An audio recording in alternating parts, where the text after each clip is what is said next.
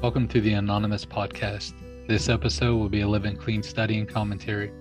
The aim is to provide insight to and context of the material within our book, Living Clean. This is not a meeting of Narcotics Anonymous. However, there will be some similarities in how the study will be conducted. Each study will have the audio recorded and then published to the Anonymous Podcast. The overall goal is to provide a commentary of the text towards reaching those seeking a resource like this. If one person benefits from our efforts, including us, then our participation will be well worth the effort. We'll have the introductions and then we'll jump into the text. Enjoy.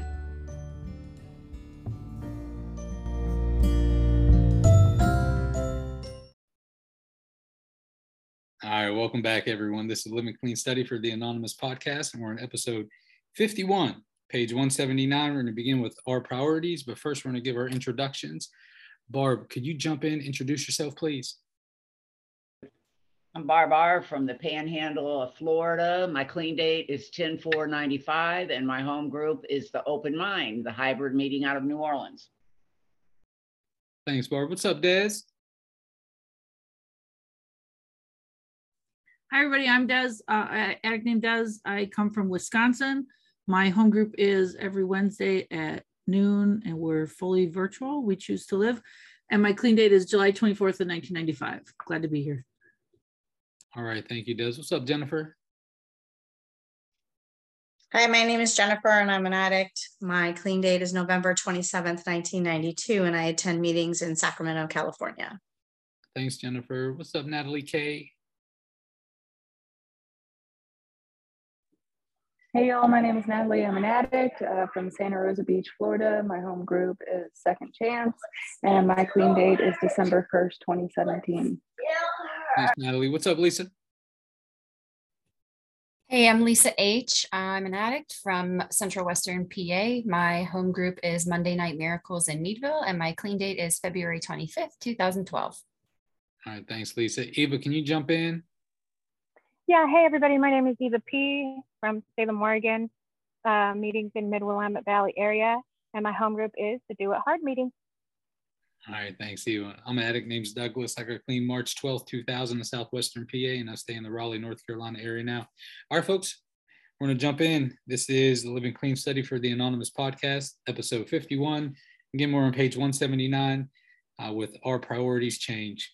Um, and let's go, Lisa H., can you read that paragraph? That's going to end this section. So um, let's just read that one, finish out page 179, and then we'll make our comments there.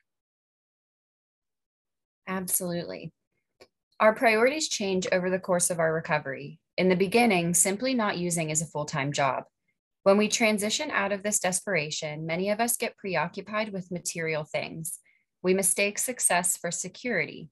When our priorities shift again, it may be a result of a different kind of change, a gradual realization that a deeper satisfaction awaits us. I believed I was acceptable as long as the bills were paid, I worked hard, but forgot to take care of myself physically, mentally, and spiritually.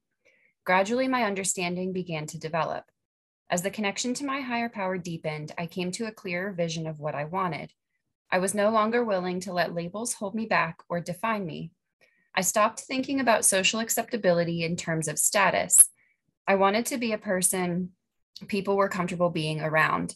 After finding my way to the surface and taking that breath of life, I wanted to share it freely with no false motives. Um, so this is a really cool paragraph because there's something like super relevant to this going on in my life right now. Um, like I know I've been kind of sharing about like my confusion between like social acceptability and recovery when I was early. Um, but I think, you know, with time, this stuff is still relatable. And that's really cool. Like a cool piece of our literature is like, every time I read it, I tend to find something new. Um, it's like these books are like magic. But, um, you know, there's some unrest going on in my workplace right now with conflicts of interest and ethical issues. Um, and today there's a there's a woman that I work with. I work for technically. Um, she's my assistant director. Um, you know, some of these issues are starting to affect like how we do our jobs, right? And this woman, she's like she's a normie, but she's super cool, super sensitive to the recovery community. She's walked with me through some severe difficulties kind of related to the situation. Um, and she made the decision to tender her resignation yesterday because of um, I guess for her, it's like looking at the scene that's going on at work, right? And she has a, a pretty significant title. And, you know, she's looking at this, and this is like role model shit for me, right? Like I can still pick out my role models um, in recovery um, now, you know, with a little bit of time, which is super cool. But she looked at this and said, This isn't spiritually sitting with me, right? And I need to do the right thing for my own happiness and, you know, for my own spiritual well being and in solidarity with my team, as opposed to like putting all of this um, recognition behind my title, behind my salary. Like I'm willing to walk away from it to do the next right thing. And, you know, I'm watching her like wrestle with the fear and the uncertainty um, of doing this big thing, this difficult thing. And um, you know, that resonates with me because something that I've learned in recovery is, you know, like what's acceptable to me on a spiritual level now is so different than what was acceptable to me when I first came in. Um, like I relate to that idea of like I paid my bills, I worked hard, um, but forgot to take care of myself in all of those other ways, right? Um, like I hear people talk all the time about not putting anything before my recovery because I've definitely learned that the things I put before my recovery are the things that I will lose first when I stop going to meetings. I stop working steps, calling my sponsor. I get out of the literature. I stop coming around. Um, you know, and like that, that speaks to my spirit because like it's a reflection of how, you know, I can do difficult things clean, but now I'm aligned a whole lot more with what is spiritually acceptable. Um, and that like this piece about like being a person that others are comfortable being around. You know, like she is somebody that I have like immense respect for because of her actions. Like she has consistently showed me over time, um, you know, how to show up in those ways and how to do the next right thing on that level. Um, and she shares it with me without any any expectation or any need for return you know and um, you know i think today that that's just a lesson for me and like the next level, you know, of behaviors that like I want to emulate in my life and recovery. And with that, I'll pass. Thanks for those comments, Lisa. Anybody else? Jennifer, what's up? Thanks, Douglas. I feel like this whole paragraph is actually like my life story at the moment.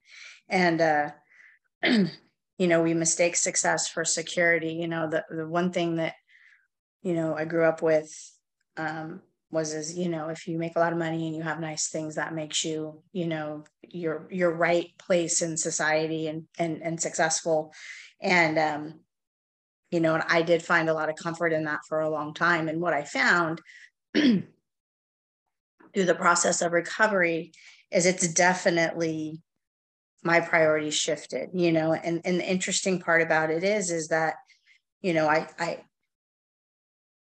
it says here I worked hard but forgot to take care of myself and and and I think that's really common right? We get wrapped up you know my experiences you know, I get really wrapped up in life and all of a sudden you know I'm kind of like sitting there one day and like oh like I haven't done this or I haven't done that or I haven't been to a meeting in a while or I haven't um you know I haven't prayed or, or journaled in a while and and and so I'm I'm buzzing along through life you know and and, and this happened to me you know not so long ago, you know, where I was like, what am I, what am I doing? You know, and I had to like take a step back and look at and reevaluate what my life looked like today. And, you know, Narcotics Anonymous has taught me, you know, when I choose to pay attention, you know, that if I'm not working on me, I can't help you, you know, and, and if I'm not making spiritual deposits into myself, I don't have what others need from me. I don't have that ability to give back, you know, like our 12 step talks about. Um, and I'll tell you what happened for me though. And, and this is, you know, I'm going to bring Barb up because I'm going to talk about Al Anon a little bit. You know, I, um, you know, Barb talks about Al Anon a lot. And, and, and I was having a conversation with her today about a lot of um, that, uh, you know, specifically today with my teenagers, a lot of my working hard and doing and doing and doing. And then I've taken a step back and said to them, you know, I'm working on me and I'm taking care of me. And it's not gone over well. So it isn't like all of a sudden Jennifer decided to take care of herself and the world goes, congratulations. You know, now there's this fight back and forth. Um, of I'm not giving to them. I'm not I'm, I'm not providing them what they need, which is cash apps and you know DoorDash uh, and you know i'm not doing everything for them and so i get to revert back to this piece of you know what i've learned is like my my kids have a higher power i have a higher power you know um, we're going to be in the care of that um, but as a family it's a little messy right now and um, and, and and and the good news on all of that even though i'm not feeling in the good news mood uh, is that we're not going anywhere. I'm not going anywhere. My kids aren't going anywhere. Although I did, I did ask my 18 year old to leave today, but that's a whole different story. But um, just on the real note of where I'm at today, I'm not, definitely not the perfect parent. Um, and and and when this last sentence says, after finding my way to the surface and taking that breath of life, I wanted to share it freely with no false motives. And and I guess that's my message today is like. I want to share freely my struggles. I, you know, I don't like to walk around and tell everybody or make it look like it's easy because, you know, recovery, I, I, misunderstood recovery when I got here. When they said it was simple, I equated that with easy, and it couldn't be anything farther from the truth. You know, we have a simple program, we have 12 steps that we work in a row with a sponsor who tells us how to do it. And somehow along the way, I manage to con, you know confuse that and make it way harder than it ever was and i sometimes still you know participate in, in that that messy thinking but i do know that that it works you know and i do know it's worth the work and that's the great part about um you know recovery and this fellowship is that i, I can look around me even when i don't feel like it and know that this works and know that everything's going to be okay I just don't feel okay today. So I'm going to pass with that. Thanks. Thanks for those comments, Jennifer. I was looking at this too. The cool thing, like our priorities change over the course of our recovery. I think it's important to highlight the fact that one, hey, it's okay if our priorities do change. Like I don't have to feel, you know, shame and all that stuff, like, you know, wrapped up in saying, hey, look, th- these certain things are a little bit more important right now. I need to put more effort in, in, in, in my time and resources into these areas in, in, this part of my life. And, and that's cool. Um, but look, th- this deeper satisfaction awaits us peace. I think both of those really tie into to it's in our basic text. Somebody back me up and let me know where this is, where it talks about, hey, look, some some some things that were okay in this season of our, our recovery just aren't, you know, just aren't now. And that's not a bad like that's a good thing. Where i where i get fucked up though with that is like if if i try to to you know how um old timers used to hit us with like hey where where some of these defects like a loose coat? And what that means is like look man if it when, when, when it becomes like it's not serving you fucking take it off man. Take it off leave it take it off you know and that and that's the thing that i need to remember is like i i it, it's okay for me to assign my resources, my time, my effort into different areas and different seasons. But but I want to I want to hit on this. I wanted to be a person people were comfortable being around. I have that starred and underlined in red and, and all that stuff because it's it's really cool. I've been able to I've been able to grow into that in recovery, man. I really have been. Like I'm not wide open. Um, I mean, sometimes I can get, but but I'm really kind of like a kind of like a reserved, kind of chill type of person. Where getting clean, this one dude, this old timer Scotty, tells a story, man, of like he, he took me out on his boat. I had, I think it was like eight days clean or something like that. And he stopped the boat. He's like, look, I'm gonna fucking throw you over if you don't stop talking and bouncing. I was like, you know, both legs bouncing, my hit, you know, and all that stuff. But I'm kind of relaxed now. And what's really cool is like couple weekends ago, um, Lisa was speaking. I was able to just, you know, go up to PA or Ohio, wherever it was, and and just hang out, man, for the day, sitting in a chair, talking, laughing, and people were around me. It wasn't like, yo, man, let me, you know, this dude's going to steal this, watch this. It, it, was just chill. And Jen and I just drove up to West Virginia. It was really cool. I had a sponsor or a grand sponsor celebrating a couple years and went to go kind of hang out there and speak and do whatever. And just people just love, man. It was just like I've, I've really been able to see myself kind of grow into to someone people are comfortable with being around. Total opposite, man. I felt lower than shit when I got clean. Like no one wants to be around me. Number one, have nothing to offer, you know, and that whole thing. And uh, and so so I think that's been a, an awakening of my spirit. I thought about this while you folks were sharing, and uh, and thanks for opening up like that. Both you really because I like I like knowing that that we can be on a journey, we can share, kick shit out, and it's not all we don't all have to like wrap it in a pretty bow, man. We just don't, and that's the you know. And I'll say I'll say this for Paul, and then I'm to kick it up to you, Des. Paul's working tonight, so so he couldn't uh, he couldn't jump on, but he he would say, and here's the thing, the two percent that we don't want people to know about is what brings us together, right? So if he's listening to that, that's a big shout out there. What's up, Des? Um, they first of all, thanks for letting me be with you guys tonight, and and um, this is like this has like one of my favorite lines in the living clean which is crazy right? It's it's the very last one. After finding my way to the surface and taking that breath of life i wanted to share it freely with no false motives. And and really like when i read that i remember when the draft version of this was out and we were all reading it and sending in our audit edits or whatever and i remember reading this line and talking to a, a woman that i sponsored and being like wow, that's so cool. And we just had this long, like three hour conversation about this line of the text. And uh, I just love it because that's who I wanted to be all the time. I don't want to have false motives. I don't want to do things that make other people happy. I want to make myself happy. So I'm really grateful that um, that I'm not alone in that. I'm not I'm not an alien. We're all together in this. So that's pretty cool. Thank you.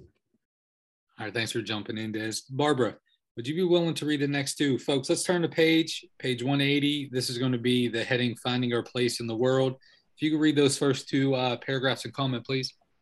Sure, Douglas. We start with the goal of not using, and our dreams and goals grow as we recover. While some of us crave material success or social status, others want no part of that. Ultimately, we define social acceptability for ourselves. Even so, it's a moving target and it changes over time. What we consider an acceptable life in early recovery may seem inadequate or even embarrassing later on. Just being able to bathe and get through the day without a felony was a big deal for me, said one member. However much or little we have, our feelings of fear or comfort, security or scarcity have more to do with our perspective than anything else. We always remember that a day clean is a day one no matter how far we have come or how far we have yet to go. Dreams really do come true, but that's almost never the end of the story. Achievement takes us past where our planning or projecting ends. We can mistake a goal for an ultimatum. There's only one way it's supposed to be, and anything else is failure. We need to remember that we have only a fleeting glimpse of our higher power's will for us. Our desires may set us in a direction, but the journey takes us somewhere that never occurred to us. And that's what my first sponsor always told me. You do you do all the footwork and then you turn it over. And and I, I guess I, I did have trouble for, for a long time doing that. But today it's like an adventure. It's like a puzzle or a, game, you know, to do all the footwork and then turn it over and let it unfold and see what happens. And and it's it's never what I would think, you know, and it's always much better than what I would think, you know. And um I like where it says we define social acceptability for ourselves. You know, that's what you guys have taught me. You know, my my morals are my morals, my standards are my standards. They apply to me, not you. You know, and, and they they they might not uh, be what yours are, and that's okay. And I love this. It's a moving target and it changes over time. They told me that the only thing inevitable was change, and I and I know that today you know that it's going to change and i remember when this one where, where it was talking about uh, oh inadequate or even embarrassing later on i remember when i first came in and i had to go to the meetings they had that night feel you know all the renegades in there the night meetings you know and now today i go to the early meetings you know and when i go to them night ones it doesn't feel healthy you know it doesn't feel healthy to me it probably isn't you know and um, it's things like that when I see that that I see how much how far I've come and how how I've changed, you know. So um, I guess um, that's it for me. Thanks. Hey, thanks, Barb. I wonder, I wonder this, you know, when, when you hit on the social acceptability for ourselves, like how we define that for ourselves, I wonder, you know, if if I do a good job of allowing other people to do that you know what I mean? Like I, I, I want you to give me my autonomy in that area, you know. And but I think I'm really quick to kind of to to see in other people like, damn, they're a little bit hot, fucked up like this, you know, I don't want you looking at me like that, but you know, I could I could see that in you. I wonder wonder if any of y'all can identify with that. What's up, Lisa? Jump on in. I absolutely identify with that. Um, and that's really funny because Will from the Guiding Principles uh, panel hit me the other week. We were talking about um, somebody else had asked me, you know, what do you think the difference is between freedom and autonomy? And, you know, I was kind of chewing this over with Will because, like, he gets real into the literature like I do. And man, this little motherfucker, he says, you know, I think when I think of freedom, I think that it's for me. And when I think of autonomy, I think about letting other people have whatever their version of freedom is. Right. Um, because like you said, like I want my own autonomy, but and I don't want anybody to like push their idea of freedom onto me. So why would I do that to anyone else? Um, but yeah, I absolutely relate, you know, because like I can still be a judgmental fuck too. Um, but the piece I think of this little chunk that stands out for me um, I mean, there's a couple of them, right? Like that feeling of fear or comfort, security or scarcity being based on my own perspective. Um, you know, my thinking can still be really fucked up, and that can make it difficult for me to like even be comfortable with the place in the world that I've been given. Um, and like later it talks about like our higher powers will for us. I don't always know what my higher powers will is for me, but like I fucked a lot of stuff up and I I know a thing or two about what it probably isn't. Um, and uh, you know that can be real uncomfortable sometimes because like i'm an individual like ptsd is a part of my story severe trauma is a part of my story um you know abusive relationships so like you know our readings talk a lot about like our natural state is using addicts. Like my natural state is to be anxious and hyper vigilant and kind of freaked out like always waiting for the next shoe to drop. And like that that perspective can create a lot of discomfort and insecurity and fear of scarcity. Um you know and like putting that shit through steps you know is what helps me to get through the day without a felony you know because like i can definitely act out on some of that fear and like the thing for me is like i can find my place in the world and be super comfortable but then also be uncomfortable at the same time and want to just burn it down you know, because I don't always know how to have good things. Or, you know, there's days where like I wake up and don't necessarily believe that I deserve good things, no matter how good I'm doing in recovery. You know, my disease can still kind of talk to me. Um, and I think that relates to like the goal as an ultimatum idea. Um, because like I'm an inner perfectionist too. You know, I can look at this as like there's one way it's supposed to be, and that's my way, right? If I want it done the right way, my way, I'm going to do it myself, and I'm not going to let anybody else help me or love me through it. Um, and if it doesn't come out absolutely perfect, it's a complete failure. You know, and sometimes it can be difficult for me to see the lesson in the middle. Um, you know, but like our desires may set us in a direction, but the journey takes us somewhere that never occurred to us. That has been so true for me in my recovery, in my relationships, in my career. Um, you know, if you would have told me even just two years ago that I was going to move four hours north and change jobs twice and be, you know, like, you know, go through a divorce and recovery and do all of the things that I've done in the last, you know, three or four years, I, I never would have, never would have even like batted an eye at it. I wouldn't have believed you. Um, you know, and I think like with, you know, the woman I shared on earlier at work too, you know, like the journey takes us somewhere that never occurred to us. Usually when I'm open-minded and willing to take a leap of faith. Um, you know my higher power my higher powers plans are uh, almost always better than anything i could have imagined for myself and with that i'll pass. Thanks for those comments lisa. What's up natalie? Hey, I just I related to a lot of what Lisa was just sharing, and and when we were reading this tonight, I was thinking about um, when I when I first got clean um, I was in the last six weeks of a very difficult marriage, and like recovery is what gave me that ability to be like,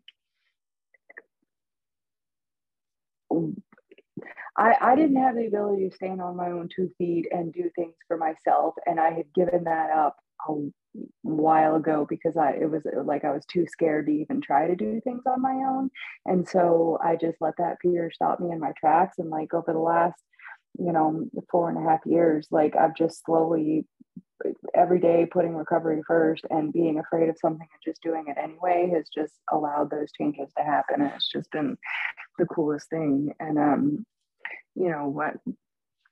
In that first couple of months like i i've got three kids and it's like my kids and i the four of us were in a two bedroom apartment and I shared the master with my daughter. Like that was that first definition of doing what I needed to do to stand on my own two feet, putting putting those things first. And it's just it's grown and changed and always putting recovery first has allowed life to happen for me and not be afraid and just continue doing what's in front of me. And instead of feeling overwhelmed and paralyzed by fear just doing things on a daily basis and watching that add, or, add up over like weeks months and years. And so yeah that's all i wanted to say all right thanks for those comments natalie all right folks let's uh let's go into the last paragraph of page 180 and the top of 181 i'll read these some of us are naturally dynamic and thrive on a lot of color and excitement we might worry that life we're comfortable with might not be very exciting.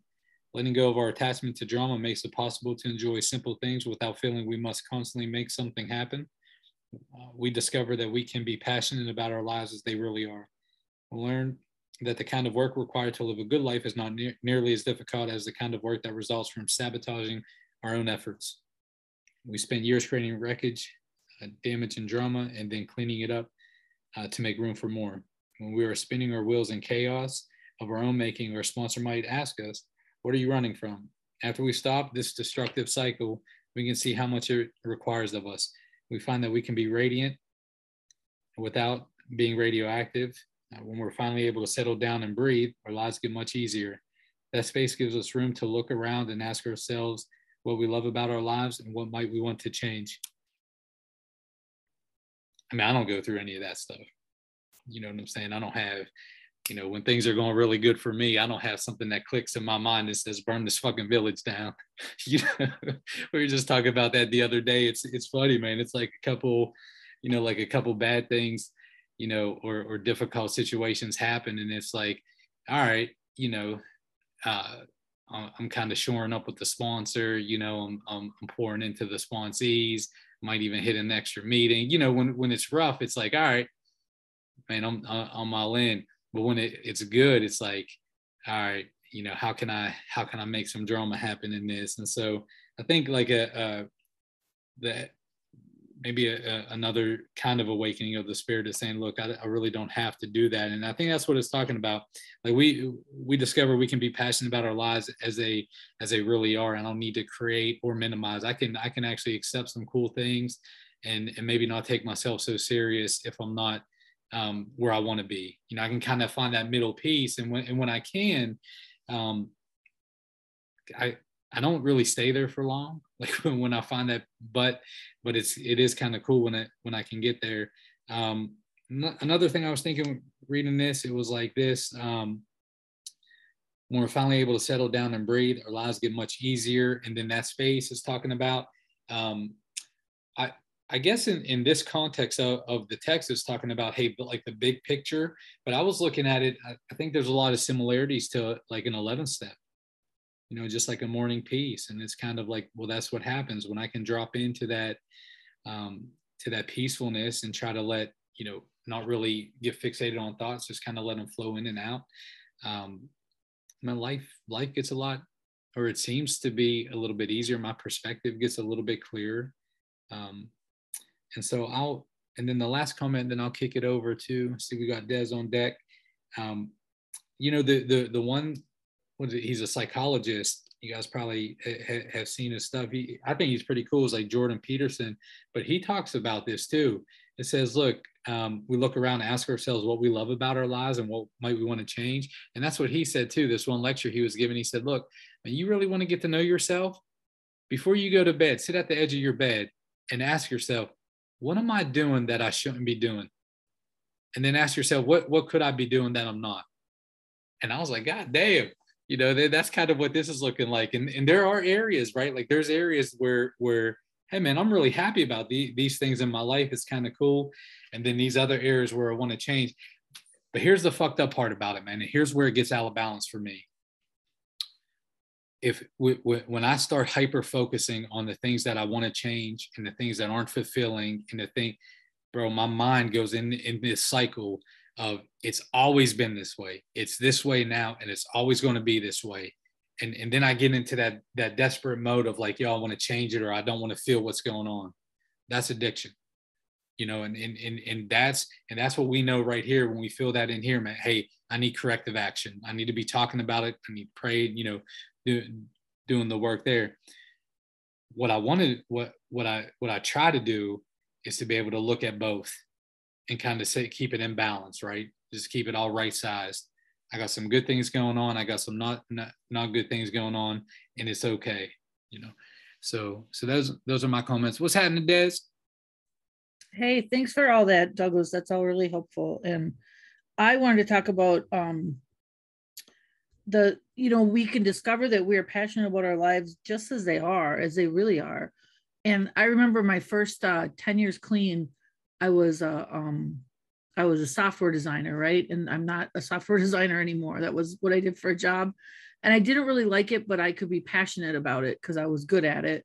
And I, I remember working with my sponsor and um, at the time and talking about how well i'm really i you know i could put my passion into this but i really feel like there's more for me you know and um, i was able to go back to school and get a different degree and, and start a different career you know later in life. And um, and i really like that. And i think um, you know i i could be passionate about what i was doing but then it goes on to say you know once we're there once once i was there where i could give passion to what my life was today then i could like slow down and look at my life and find what i really loved and then find what i didn't really love and what i wanted to change and and that's how i got into this new career that i do now that i really love and i'm really excited about and and i'm really like man this is so cool and i and i can't believe it's my life right? So um i remember feeling like I don't know, like like um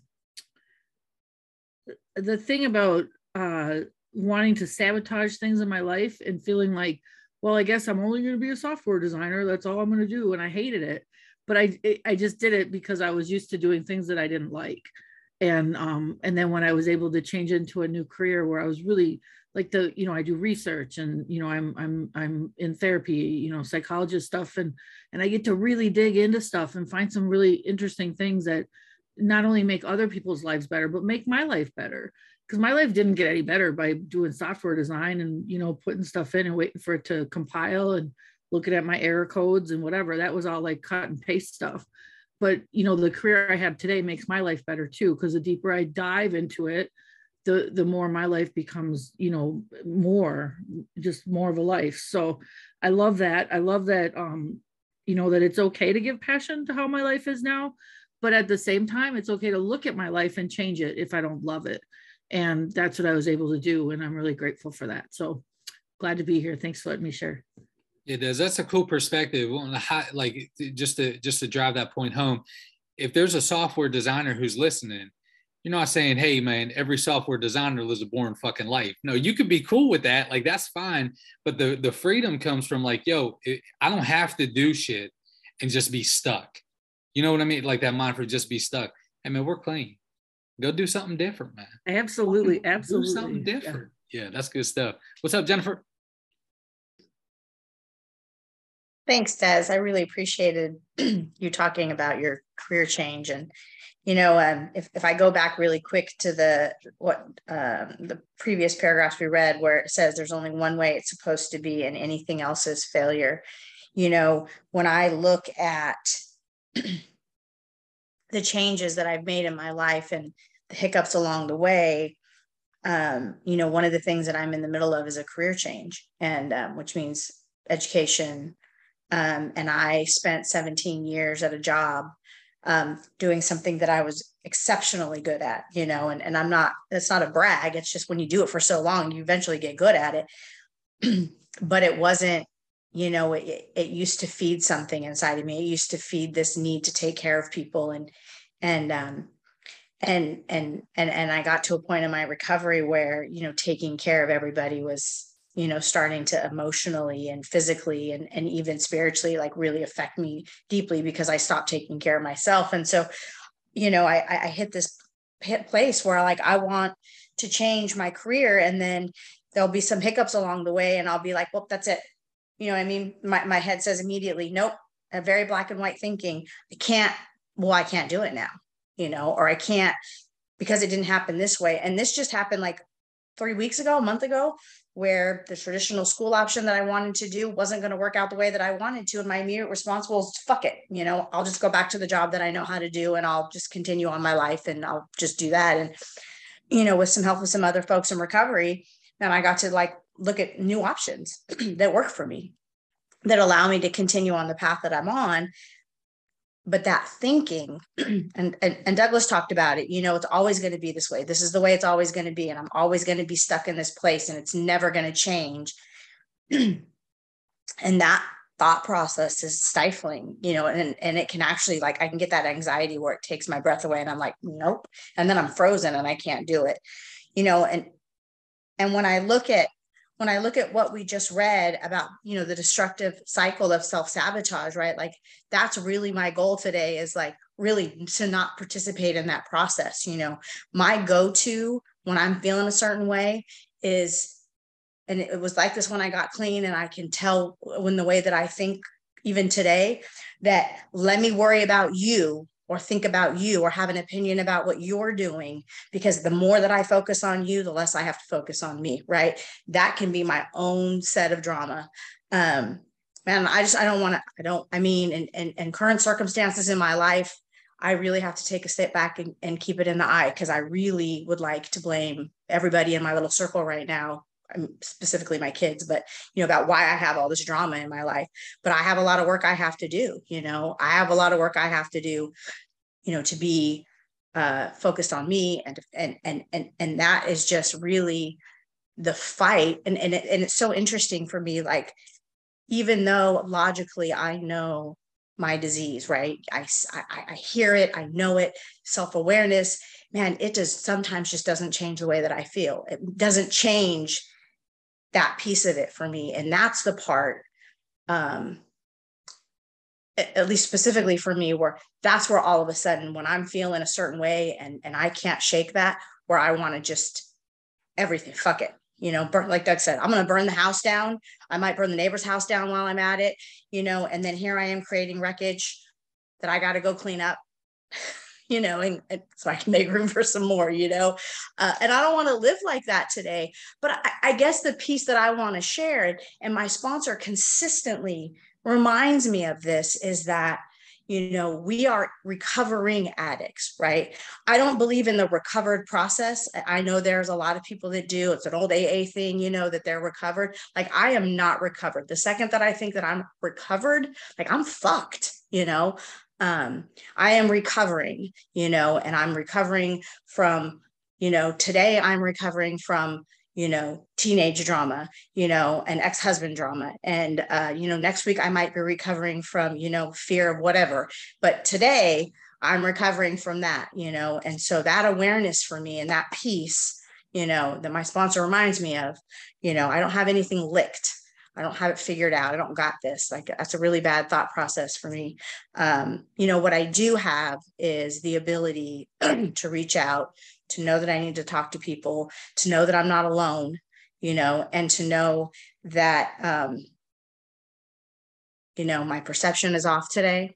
I'm not going to make any major decisions in my life today. And, uh, you know, I'm just going to keep trudging through. So with that, I'll pass.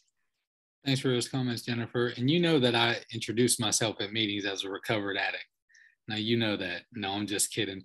But uh, look, I think I think the the what I wanted to dig in on that piece was about like, but do you think, but do you think in context, like when folk do that, like the recovered piece, like isn't isn't the jump off point of like, hey, I'm recovered from that hopeless piece you know what i'm talking about? Like that hopeless dilemma. I don't know if we if we if we look at it as like hey i'm recovered meaning like i'm, I'm done with the recovery process. You know what i'm saying? I, I think it i think it might be that. But anyway anyway uh one thing i did say burn the village now i believe. So that's cool. We can start with the house and the neighbor's house but like hey let's just get it. Let's just get to it. Barb we're about to kick it to you. And, and i wonder from what des and jennifer were talking about you know, they, they're both talking about this piece of like saying, hey, I'm here, but I want to be there. You know, something has to change. So whether it's like a job, um, romantic situation, uh, you know, parenting, boundaries, you know, whatever. I get the, the question is, is like, what takes us from having that desire of like looking at it where we're at and then boom, I have a desire. I want to be over there.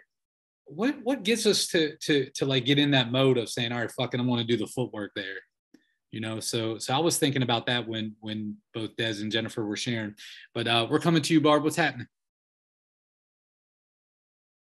Hey, Douglas, I was thinking, I've been thinking a lot of things that they say in the sister fellowship, recovered from a hopeless state of mind and body is what they say. And I used to know this guy that would sit in the meetings, an old timer, and he'd say that shit and they'd get all riled up about, you know, saying I'm recovered, you know, because he'd say his name was Earl too. I used to call him Earl the Pearl.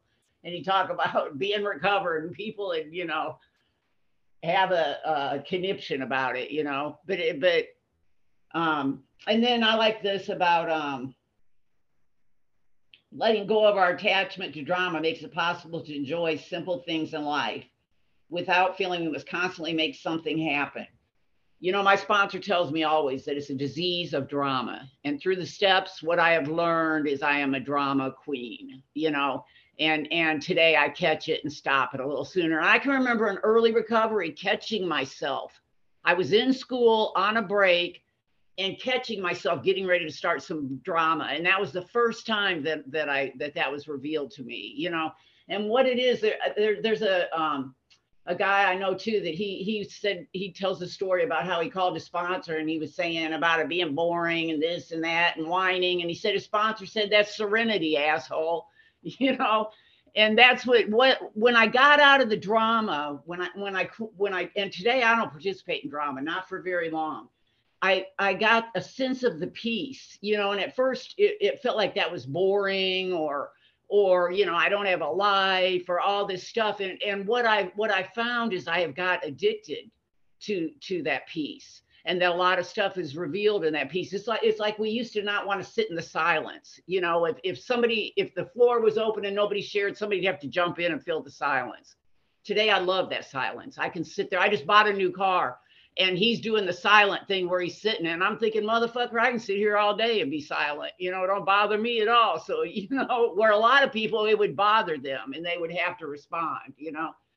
So um you know today I, i'm not addicted to the drama you know and i love this. We find that we can be radiant without being radioactive. I was radioactive. I remember my first sponsor telling me don't inflict yourself on on people you know and it, that's literally what i did you know and today um today I, I think i'm a little better that, that i don't have a sponsor telling me that but um i am more radiant than radio, radio um, radioactive and the passion piece you know douglas um interviewed a guy one time and this te- i teared up this guy because and i was kind of thinking you know this guy's kind of boring and stuff but then he said i fell into this thing and i got the golden ticket. He was talking about recovery and it just it just touched it grabbed my heart when he said that because it's like yeah i just fell into this thing. I didn't do nothing. I was a i was a hopeless dope fiend and i got the golden ticket you know and and I can I find I can be I can be passionate in many ways. The more because I go to Al-Anon, I'm working on myself, letting go of my son and getting a life and and blooming in another direction. You know, I have passion for this podcast. I get to go. I was in Maldives. Des, Des turned me on to this guy Zimbe in uh, Maldives, and I had to Google where Maldives. It's a it's an island off of India. You know where it was at. But I'm in this meeting listening to speakers, and it's like, how awesome is this? Because of this podcast, I get to go all over the world and meet addicts, you know. And I'm from a little area, Fort Walton Beach, and to know all that. When I went to New Orleans, it's like, what? All these addicts got 30, 40 years. Are you kidding me? Here, I was the most time, you know. It's just, it's awesome to do this. And I'm passionate. You know, I want to go all over the world and, and, and see people, talk to them in Narcotics Anonymous, you know. And that's because of this podcast and because I got this little um, I got the privilege of doing this little commitment and I met people like Des and Jen and, and, and Douglas to turn me on to this stuff, you know? So I can make passion anywhere. You know, I got a job that I do, I'm older and I went to school and got a four year degree, went too fast and, and um, picked an occupation that I really didn't want to do legal studies. And I can't see me in office. You know, I'm pretty loud and in charge and, you know, I'm, I'm a little rough around the edges but that was early recovery. What is it when you're six months clean? You want to be a drug counselor, you know, but it was one of those decisions. So what I do now is I clean houses and, and I'm not I'm not passionate about that, but um, I can find passion in my life, you know, in recovery. When Douglas was talking about the psychologist, I have a dog right now that I've had 14 and a half years. I have an animal that I've cared for for 14 and a half years when I came from the streets and couldn't even care for me. He has vestibular syndrome right now, and that's where the crooked head and and um, he can't walk. And and I was I'm I'm able to take him to the vet. I'm able to take care of him, be a nurse. And and how I learned about Barb is when I'm in these situations, pay attention to Barb, pay attention to what's going on, what I'm thinking. That's what you guys have taught me. And it's just like the steps. That's where I'm revealed, you know, my defects, my flaws, and my good things, you know, my assets. And I have to, I have to own all that shit, the good and the bad, you know. So, um, you know, this is a, an amazing journey, and and I agree with that guy. I fell into this thing, you know, and I got the golden ticket, and I am so grateful to be in recovery and to be a member of Narcotics Anonymous. Thanks for those uh, those comments, Barb. Barb, for for the folks who who are listening and don't know, Barb does half the uh, she books half the people each month. So it's not a little commitment either, man. It's, it could be a pain in the ass sometimes, and so I'm grateful that she's she's on the spot with it. But look, the recovery process is so cool because like when when when Barb, when you talk about how how you know you can identify with the radioactive radiant piece and that your sponsor said not to inflict you upon them, it's so wild, man. That that like I've been I've been out on a, at a table with you and I've been in a room with you and stuff like this, and you have this you have this calming spirit about you. You just do. I mean, you, you you guys know what I'm talking about. Like when you're in a room with somebody or you're around somebody, it's just like it's one of those and you have that and to see like you know you start in the journey of like of like hey don't afflict yourself and now it's almost like we'll take some of barb you know we'll take some of barb give us some of barb it, it, it's just really cool man. Really grateful to experience that. All right lisa h what's happening? Uh, so Doug, you asked a question that kind of like lit my spirit up for a second. Like, what's the like what's the bridge between like I want to be here, but I'm here, um, and like what makes the difference? And i think for me like the piece of this reading that makes the difference is the letting go of attachment right? And it says to to drama and to whatever else but i think in general letting go of attachment. Um, because for me like that bridge is ego. Um, and my my disease is a disease of ego. My ego tells me that i should always be comfortable that things should always go my way according to my plan.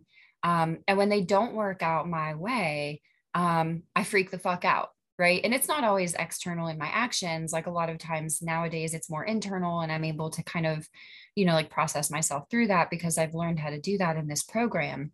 Um, but my ego also tells me that, you know, like I can want or that I am entitled to or I deserve things that like maybe higher powers saying no to, you know. Um, and and in the moment, my ego is the part of me that also resists acceptance um, primarily acceptance of reality. Um, because again, I have this like picture in my own mind sometimes of the way that I want things to be, um, or I'm really resistant to like the natural suffering that comes about in in life, right? Um, you know, I've been told tons of times, like, I'm not going to tell you that recovery is all rainbows and butterflies, um, because like life still shows up. Um, and I, you know, just because I got clean doesn't mean that I don't still sometimes have shit piles to sort through um, and i can really i can distort my perception of of the shit pile i guess um, you know and i think for me the antidote to that ego piece is, is acceptance and and probably gratitude um, because it's really easy for me like i think this shows up especially um, in my relationship with my partner at times, you know, because again, there's like that attachment to drama. I'm used to very chaotic relationships. Um, you know and and like my partner is the person who like slows everything down for me right? Um and i can get into that like expectation of like oh, okay well when's the next argument? When's the next this? When's the next that? And i can create that drama you know um because that's what i'm used to. I feel it's necessary sometimes. Um and it's the same with you know my living situation. You know we uh we went to gettysburg this past weekend and stayed in this like really beautiful little like airbnb that my partner rented. And it was super nice. And like there was a part of me that you know kept looking around like oh my gosh i wish like I lived this way. And you know we live in like a fixer upper but it's ours you know what I mean? Like it's paid and um you know it's full of love and our kids are happy here and it's not you know the the place where we stayed was like super clean and kind of sterile and had white furniture. And that's just not my reality right? Like I have a dude and two boys you know? That's not reality. Um you know so I can get caught up in that like oh man like that daydream of like I wish I was here um, but I'm not and I think the difference is like I can create my own suffering in that way of thinking by wanting for what I don't have instead of being grateful for what my higher power has actually given me in the here and now. Um, and like the way that like I was taught gratitude is an action word, right? So there's like you like to say there's like an action item attached to that. Um, and it is that like I show up for my life exactly as it, as it is now, and like I show appreciation by taking care of what I do have. Um, because the reality is is like what I'm living in right now, even though my ego might not always be comfortable with it, what I'm living in and with right now is a damn sight better than what I was living in when I got clean. So, um, you know, I think this piece for me is about like, again, letting go of that attachment and, you know, kind of trying to release myself from some of that ego. And I'll pass. Thanks for those comments, Lisa. Our folks want to read two more paragraphs this episode. Natalie, you good to read? Could you read the next two? We're going to begin with part of what shifts. Yes, I'm good. Let's see. Uh, part of what shifts for us is our perception of what constitutes a crisis. Many of us spend much of our early recovery on high alert. We are so much more aware of the wreckage of our past than the miracle of our recovery that we seem to be in a chronic state of emergency. Addicts are funny. We tend to get very dramatic about little things but we deal with, with catastrophe better than most people do. We come to understand more about the scale of our experiences as we live life on life's terms. Experience gives us the ability to put events and situations into po- proper perspective. The fewer secrets we have, the less we tend to be concerned about what others are saying or doing. It's our secrets we are afraid of. We hide because we are ashamed. Telling the truth without embellishment or judgment limits drama. Our own willingness to meet the truth and deal with it takes a lot of the air out of the drama in our own minds and on the and on the gossip circuit. Ongoing step work takes the denial and deception out of our actions. As we learn compassion, we get less pre- pleasure from magnifying the struggles of others. So, yeah, um,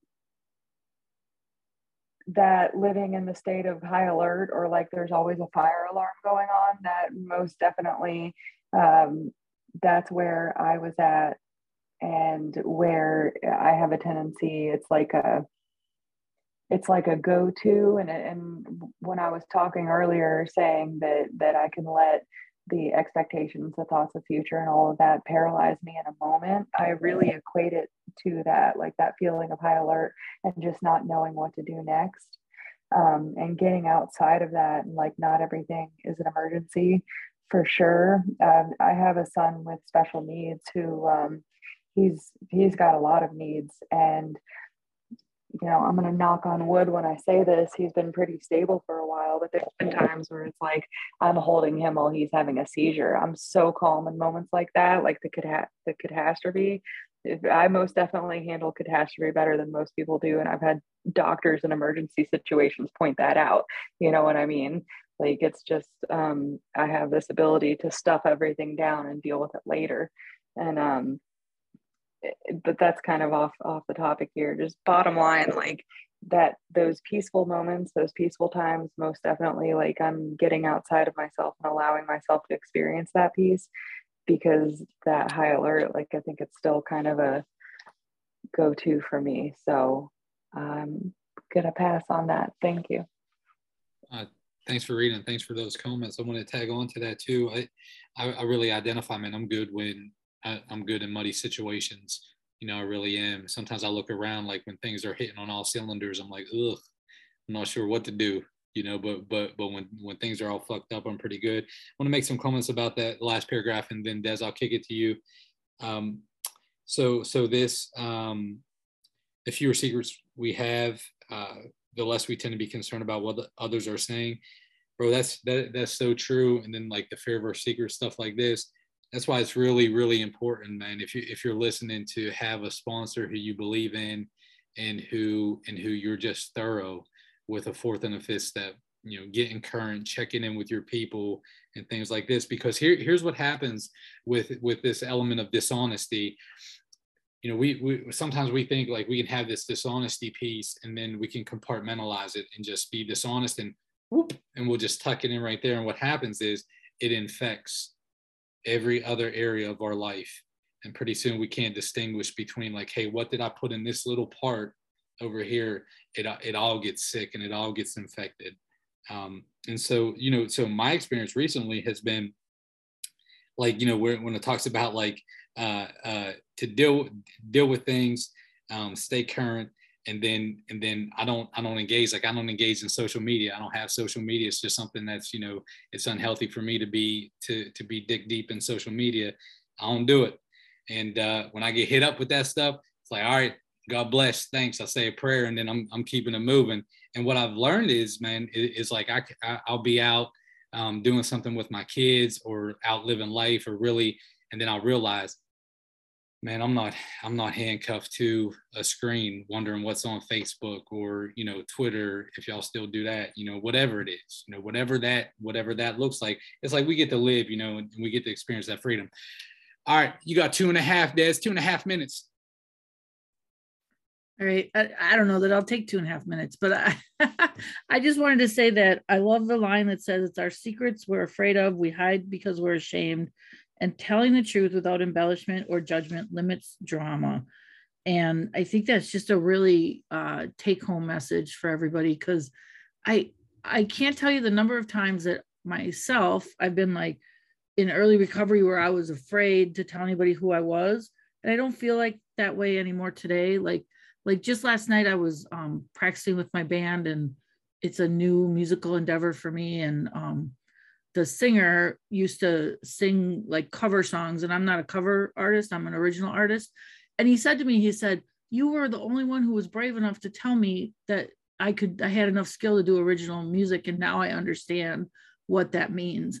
And I thought, man, so nobody else was saying this to you because they were intimidated or they felt like they couldn't say that. And I think that's a lot of my life. Like I'm, I'm, I generally am able to today, I'm able to tell people what's up. And when I first got clean, I couldn't even make eye contact with people, let alone let them know my name, you know? So today I'm really grateful that, um, like I don't have to have drama. I don't have to embellish my truth. My truth is my truth and my truth is pretty cool man and and it doesn't need any fluff so i'm really grateful for that and and sometimes because of this program because of narcotics anonymous i feel like when i'm talking about my life and i'm hearing it it's almost too good it's almost so good that i can't believe it's true i can't imagine what other people are thinking man because i've done some amazing shit because of na and there's more to come you know and i'm really excited for that so um, yeah, so that's all I wanted to share. Thanks for thanks for letting me tag on tonight. Thanks for those comments, Des. All right, folks, we're going to wrap this episode up. If I really would like to invite you, um, first, thanks for listening, and and then invite you to do two things. One is to, as Barb would say, love those people, whoever those people are, love them enough to tell them the truth. Number one, and then love yourself, as as Paul would say. Look, I'm, I'm to hit, I'm gonna just hit it all around. And then Paul Paul would say, share that two percent, right? Because that's what's going to bring us together. So y'all do that this week, and then hit us up. Let us know how that goes.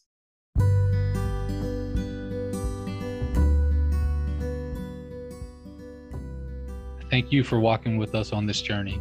Please reflect on what was discussed and apply it to your life. Share this resource with anyone you feel led to do so.